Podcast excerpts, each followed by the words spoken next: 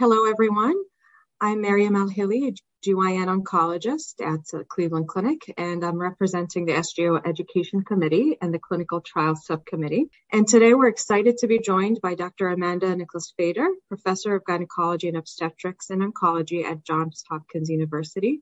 Dr. Fader needs no introduction. She is uh, very well known in her field, having leading and conducting multiple clinical trials, especially in the rare gynecologic cancer space. She's currently PI or co-PI of, of three NRG clinical trials. So Dr. Fader, thank you so much for joining us. Thank you, Dr. Elhili. It's wonderful to be here. Fantastic. This clinical trials podcast will be focused on discussing the specific questions of mentorship, uh, conducting clinical trials in rare diseases and gynecologic oncology, and then advice for the listeners on how to gather a team and what the success components are for that. So, Dr. Fader, you've had tremendous success in, in this space, and recently you authored and published the clinical trial on the use of trastuzumab in advanced and recurrent uterine serous carcinoma, which was a phase two clinical trials. So, can you give us a brief description of the objectives of study and your key findings? Certainly, and thank you for that wonderful uh, introduction. And any success I've had in clinical trials has been from wonderful mentors and teammates who helped me achieve success. Uh, because, as we'll talk about a lot today, success in clinical trials depends on having great multidisciplinary and multi-site teams, especially in the rare tumor space where one can't always run these trials at one institution because of volume issues. And so I've been interested in uterine serous carcinoma for quite some time since I was a fellow. And we developed a randomized phase two study to examine the role of trastuzumab in HER2 positive tumors, uh, uterine serous tumors uh, in either the advanced or recurrent setting. And that's because like breast and gastric cancers, uterine cancers are one of the last bastions of uh, tumors that have HER2 positivity or overexpression. And especially for uterine serous serous carcinomas, where up to 25% uh, to almost 30% of patients may have tumors that overexpress this uh, growth factor receptor. And similar to the data in breast, which showed that the addition of trastuzumab to uh, chemotherapy and in um, HER2 positive breast cancer uh, tumors um, improve survival for women with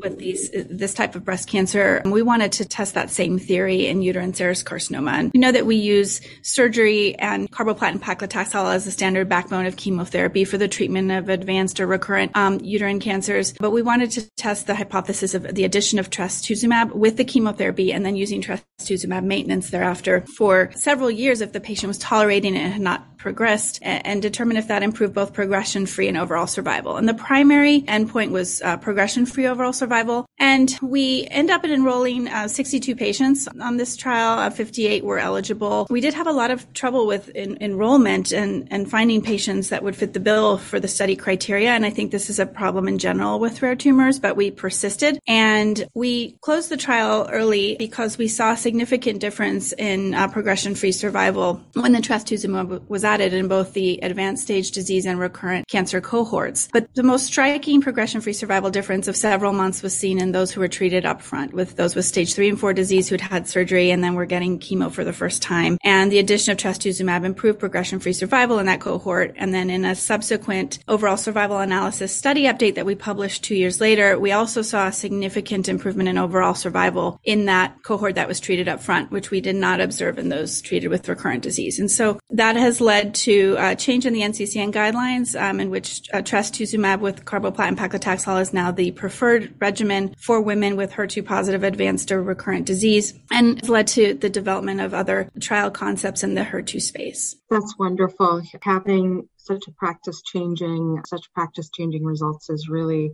impressive. So that must have taken a lot of effort to come up with the, the concept and fits the patient's uh, criteria. So can you walk us through maybe the path that you took to develop the, the concept first and then yeah. implement the trial?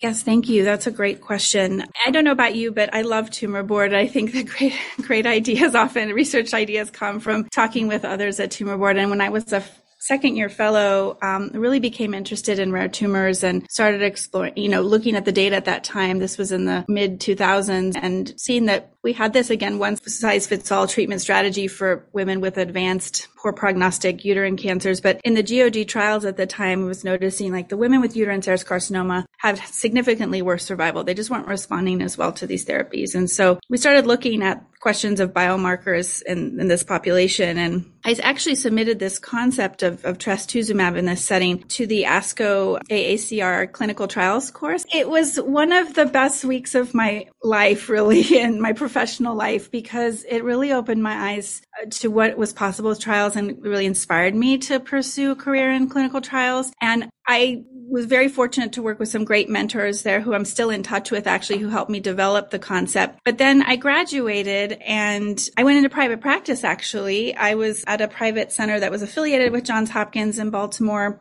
and had they had a wonderful trials program there but just i just had no idea how to execute the trial because i think the tr- the trials course the young investigator courses prepare you for concept development but not necessarily you know give you the skills and implementation. And so it actually took me 3 years and with a team of mentors and wonderful people to get the trial open and executed. And first we had to attract funding interest. And so we went to uh, Genentech Roche, who's the manufacturer of trastuzumab. And initially, because I was I was a nobody, uh, you know, I was just graduated from fellowship, I couldn't gain any traction there. And so I started reaching out to uh, basically cold calling other faculty who'd done uterine cancer, serous cancer research, Warner Huh, Angela Secord, Alessandro Santin, and told them I had this ready to ready made trial and wanted to know how how could I get it done. And all of these wonderful investigators really came together to support me. They, for some reason, believed in me and, and helped support me to get this off the ground. And Dr. Santin had obviously so well known in this space and had done all this wonderful translational work. And so together, he and I partnered with the rest of our faculty at several sites and we opened it at 11 centers and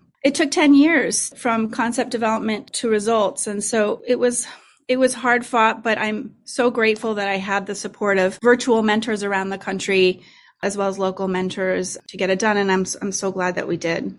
That's amazing. So almost 10, 15 years, and including the talking to industry, getting funding and getting the, the, the trial executed. So I think that's very, it's reassuring to know that it's doable, but might take time, a lot of time. Yes, I think that's exactly right. And I think persistence and finding your people and the right team is really critical to that. And I, I, I, just didn't know how to do that at first and then found, found my way. So you talked about finding the mentors. So the, what were the key things that you wanted to find in your mentors or look for? And how did that kind of synergy and relationship develop? Both for clinical trials as well as other mentors outside of clinical trials? Well, while I had really wonderful mentors and fellowship at the Cleveland Clinic, where you you now mm-hmm. are a wonderful mentor to several of our trainees from Hopkins and others, when you move on and become an attending, it becomes a little more challenging. And so I had wonderful couple wonderful local mentors, including Dr. Deborah Armstrong at Johns Hopkins, who took me under her wing. But there were no rare tumor folks in the area, and so I really just tried to do my homework and read a lot about the what was happening in the literature at the time, who was doing the kind of work that I aspired to do. And so I reached out to the individuals that I spoke about. I've also reached out to David Gershenson when I started doing low grade serous carcinoma research and formed these really wonderful partnerships and virtual alliances with people I'd never trained under, but really took treated me as their own and it was just fantastic and saw the strength in a collaboration. And so I look in for in a mentor someone with the experience and track record in trials and in a particular area of expertise. And I think it's really important I th- as a mentee that I came to them with ideas and some concepts somewhat fleshed out so that they knew I was somewhat serious and but I needed guidance and and and help in terms of um, refinement of the trials and execution and funding, et cetera. And so we set clear goals and made solid arrangements to meet frequently.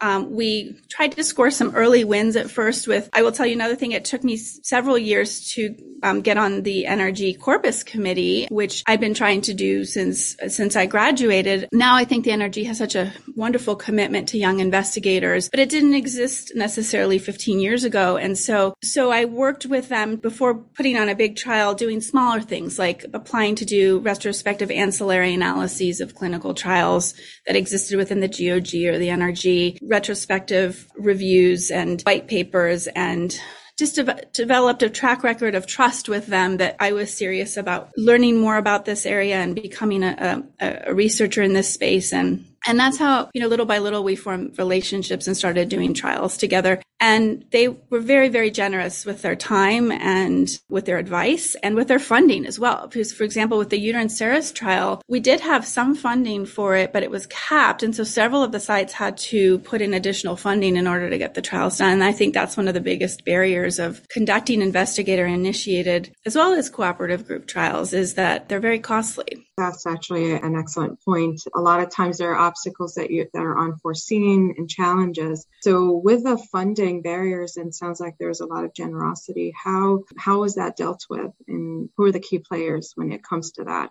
in getting funding? I think just knowing what it costs to run a trial at your center and different types of trial, knowing what's expected at your institution in terms of uh, funding for the research personnel and negotiating smartly with your industry or partners. The, the cooperative group studies are obviously negotiated at a much higher level and institutions find a lot of value in, in, so in obviously opening NCI and, and, other cooperative group studies. And so for the IITs and translational studies and that sort of thing, you know, negotiating with industry partners or, or foundational grant agencies to get your costs covered, applying for grants additional foundation grants and, and potentially our awards to perform the translational work or the ancillary qualitative work that may be needed is really important. And sometimes your institution has grants that you can apply for for young investigators. A, a, lot of cancer centers have internal grants available or departments of OBGYN. And so just knowing what resources you have available is really critical.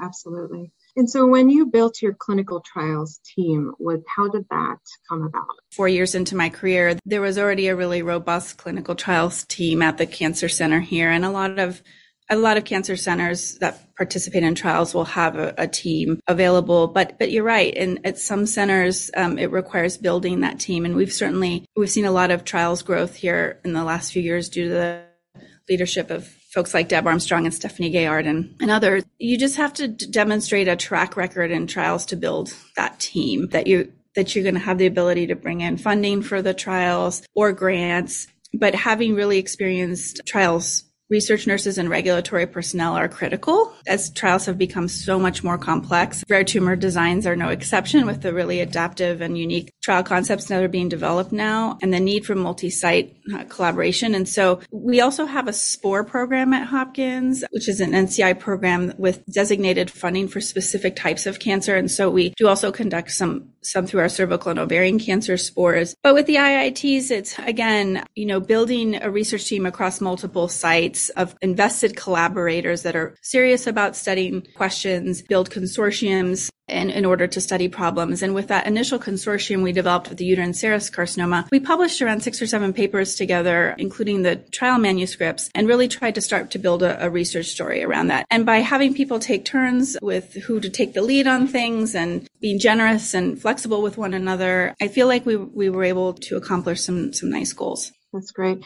Sounds like having that portfolio and demonstrating that you've conducted research and investigation in the area is an important factor in getting buy-in and, and like you said uh, gaining traction what advice would you give to young investigators when it comes to that aspect of building a portfolio yeah, that's a wonderful question. So we all start somewhere. I'm still learning so much about clinical trials and, and how to execute them. But I think participating in formal clinical trials training is really important. It's just become such exciting time for trials, but floating with different types of trial designs and opportunities and regulatory aspects, it's, it's just impossible to, to know how, you know, become a part of that world without some formal training, I think. And so if one can get that in fellowship, highly recommend it. But even if you didn't get it in fellowship, because I didn't have a ton in fellowship until I went to the AACR ASCO course, but that course is really wonderful.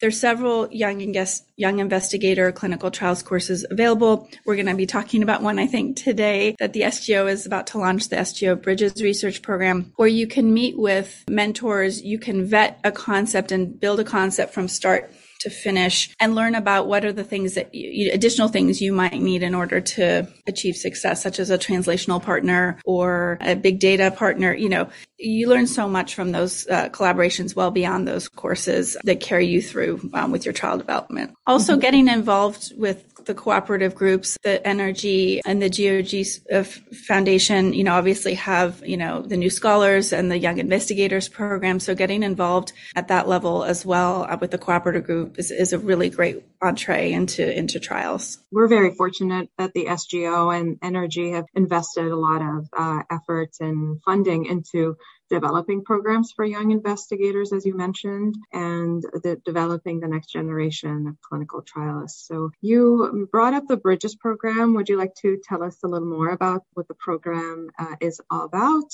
I'd be delighted to, and I'm really happy to be working with you and, and Dr. Ferris and the SGO Education Committee on this, uh, with as well as with Sarah Adams and Becca and Lisa Berlet. And thank you to the SGO Education Committee for all this kind of programming you're doing, um, because I think that's really critical. We developed last year the what's called the SGO Bridges Research Initiative, and this is a methodology in clinical trials and translational science course that will help address critical gynecologic cancer research questions. And the purpose of this SGO initiative is, like you said, to develop the next generation of clinical investigators who, who are going to design and lead the next investigator and cooperative group gynecologic trials. And what this is is a is a several month long longitudinal program. It is funded, and so any participants will have their course fees and their travel all covered. But we're I'm going to be opening up an application process, I believe, in late September. So coming up here in a few weeks, with a maximum of 30 workshop participants who can apply and submit a preliminary protocol concept, a personal statement, and a letter of support from their institution. And these selected individuals can be either third or fourth year GYN oncology fellows who've completed some kind of coursework in trials or statistics, or faculty in